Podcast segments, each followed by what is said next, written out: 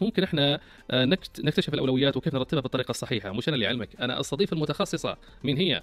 الأستاذة ربابه الهنيدي المدربة وصانعة المحتوى الناشطة في تطوير الذات وبناء الشخصية في مواقع التواصل الاجتماعي. مرحبا فيكم أصدقائي على اليوتيوب معاكم رباب آل هنيدي. قبل أسبوعين ثلاثة تقريبا وأنا قاعدة على اليوتيوب أتصفح طلع لي فيديو يقول اجذب اللي تبغاه خلال 48 ساعة أنا من فضولي ضغطت كليك فتحت الرابط وسمعته شنو يقول. الرابط كان يقول أنك تقدر تجذب أي شيء في الحياة تبغاه خلال 48 ساعة إذا كان عندك الإيمان التام إن الشيء اللي تبغاه ممكن يصير. يعني ما يصير تقول أبغى أجذب مليون دولار وأنت في أعماق قلبك اعتقادك داخل يقول إن لا هالشيء هذا مستحيل أنا من وين بجيب مليون دولار خلال 48 ساعة؟ المهم أن الفيديو قدم تمرين حاول أنك تجذب واحدة من هالثلاثة أشياء إلى حياتك خلال ال 48 ساعة الجاية. أول شيء أنك تجذب مبلغ من المال أو أنك تجذب نوع من أنواع الحشرات. يعني مثلا أنت عمرك ما شفت فراشة نادر جدا أنك أنت تشوف في بيتك فراشة بس يقول أنا خلال ال 48 ساعة هذه أبغى أجذب فراشة أبغاها تطلع لي كذا فجأة من نوير وثالث حاجة حاول أنك أنت تجذب فرصة فرصة باب ينفتح لك. أحد يجي يكلمك يبغى يسوي شغل معاك. فأنا اخترت أن أنا أجذب فرصة جميلة خلال هاليومين. وبنيت إيمان تام أن أحد بيجي يكلمني يطلب مني شغلة أو يقترح علي شيء يضيف لي ويضيف لي رصيدي نويت هالنية وأنا مؤمنة إيمان تام أن الكون مليان خير وأن الخير يشمل العباد كلها وأن أبواب الرزق مفتوحة والحياة مليانة فرص وأن أي شيء في الحياة أي شيء أي شيء أي شيء أنا أبغاه فهو موجود ورب العالمين راح يرزقني إياه. ونسيت الموضوع. فاللي صار أن بعدها بيومين ثلاثة جاني إيميل من شخص في إذاعة الرياض يقول لي روبي نبغى نستضيفك في برنامج اسمه أول المشوار نتكلم شوي عن التخطيط ورسم الأهداف. وصار فيني اللي what هذا كله ترى أنا جذبته. يعني الموضوع ما صار صدفة مستحيل يكون صدفة. بالنسبة لي أنا لا ما هو صدفة. لكن أنا طلبته أنا توقعته. كذا صار فيني إيمان تام قوة عقلي بقوة تفكيري. إن روبي إذا توقعتي الخير بتشوفيه. إنك إذا توقعتي الفرصة حتجيك. إن كل متوقع آت فتوقع ما تتمنى. تفاءل بما تهوى يكن. اسأل تعطى. أنا عند حسن ظن عبدي بي. وغير هالكثير من الحكم والآيات والاقتباسات اللي تقول لك ركز على طريقة تفكيرك عشان تعيش حياة سعيدة مليئة بالنجاحات. لكن أنا مو جاية اليوم عشان أقول لك بس عدل طريقة تفكيرك عشان تجذب الفرص الجميلة. إي هذه نقطة سولفنا عنها. بس في أشياء أخرى تحتاج أنك أنت تركز معاها عشان تفتح الأبواب لنفسك. أولها أهمية تنظيف الجسد المشاعري. جسدك المشاعري مليء بذكريات ومواقف من الطفولة وخلال حياتك بشكل عام. اليوم اللي أحد قال لك فيه أنت غبي اللي أحد اعتدى عليك بالضرب بالكلمة اليوم اللي مريت فيه بموقف محرج صدمة مريت فيها حادث اكتئاب ومشاكل نفسية وإلى آخره. هذه كلها تشكل طبقات وطبقات من المشاعر من الأحاسيس داخلنا. ممكن هالمشاعر هذه تشمل ندم خوف قلة ثقة قلة استحقاق ندم عار. وإلى آخره. فاللي نبغى نسويه إن إحنا ننظف هذا الجسد المشاعري. ومن طرق تنظيف الجسد المشاعري؟ التأمل. وعمل تمارين تأمل. مو بس تأمل إني أقعد ساكت وما أفكر في ولا شيء لكن في تمارين معينة تاخذك إلى الصدمة نفسها إلى الذكرى نفسها إنك أنت تحاول تسترجعها تستحضرها حتى لو تبكي وقتها وبعدها تخليها تمشي تخليها تروح. عندكم سمية الناصر عندكم مي النجار عندهم هذه التمارين في قنواتهم. مع ملاحظة أن في ناس الجسد الفكري عندهم جدا قوي بمعنى المعلومة عندهم قوية الفكرة عندهم قوية الشهادة الدورة عندهم قوية.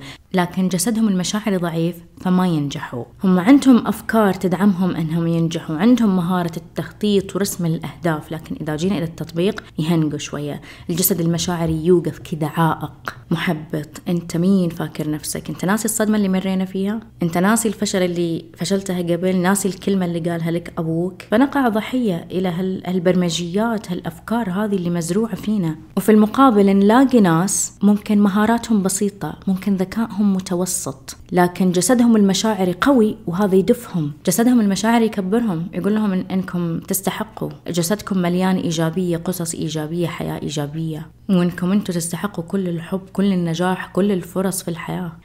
ومن طرق تغذية الجسد المشاعري أنك تحافظ على علاقات إيجابية وتصاحب الناس الناجحين الناس الملهمين. إنك تشتغل شغل مثلا تحبه تشتغل بشغف في مجال أنت تهواه.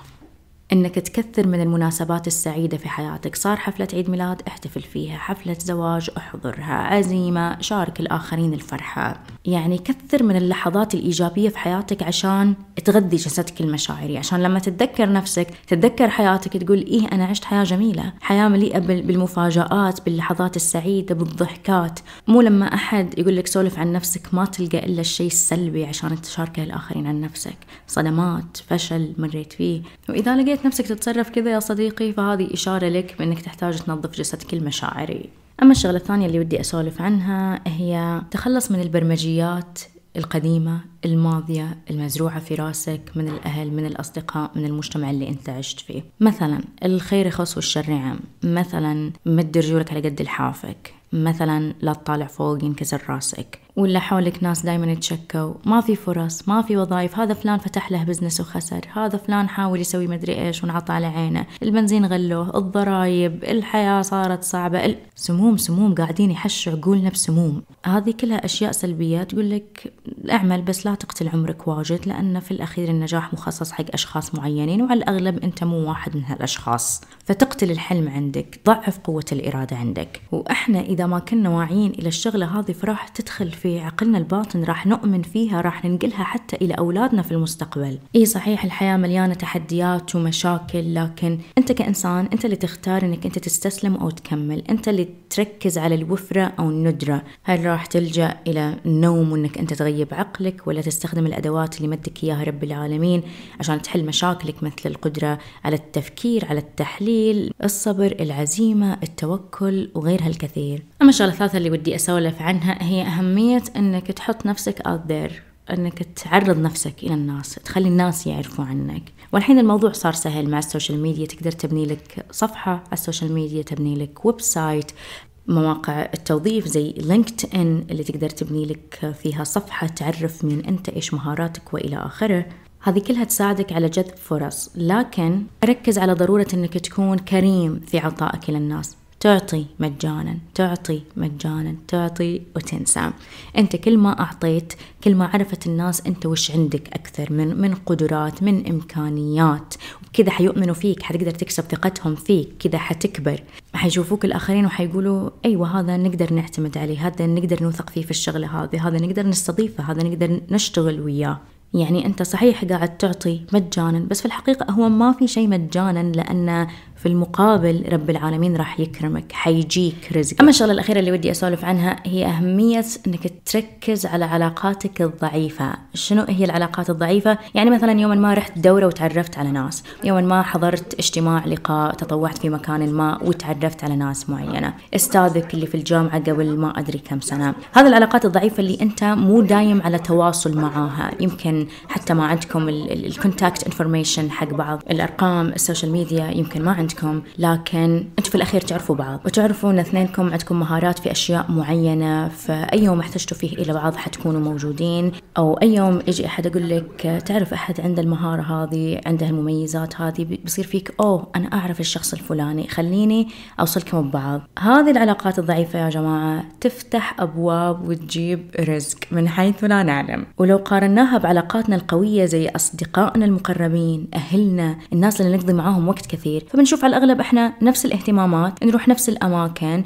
نشتغل نفس الأشغال فالمعلومة اللي أنا أعرفها هو already يعرفها. على الأغلب نقعد مع نفس الناس أصدقائنا هم أصدقائهم فالفرص تكون محدودة. فاللي نبي نسويه إن إحنا دائما نقدم نفسنا بأفضل صورة عند الناس اللي علاقاتنا معاهم ضعيفة. نحاول إن إحنا نبين اهتماماتنا مهاراتنا إيش الأشياء اللي إحنا كويسين فيها إيش الأشياء اللي نقدر نقدمها الخدمات اللي عندنا. نعطيهم فكرة عامة عن أنفسنا وخلاص ننسى الموضوع. مو لازم نظل على تواصل كل يوم أو نسأل عن أخبار بعض كل يوم. يعني مرة كل عيد كل مناسبة بين فترة والثانية ندز message عشان بس نقول لهم ترى حنا موجودين. ممتاز هذا التصرف perfect وإذا تبغى تعرف تفاصيل أكثر عن هذا الموضوع فأنصحك بقراءة كتاب The Tipping Point. تعلمت هذه النقطة منه. كتاب جدا ممتاز والكاتب رائع يعني ذكرته كذا مرة في فيديوهات السابقة. عموما هذا كل اللي عندي اليوم أصدقائي. أتمنى لكم أيام مليئة بالبركات والنجاحات والرزق والفرص التي لا تنتهي. إذا عجبكم الفيديو please ما ننسى ال like وال subscribe. ومشكورين للمشاهدة ولحسن الاستماع.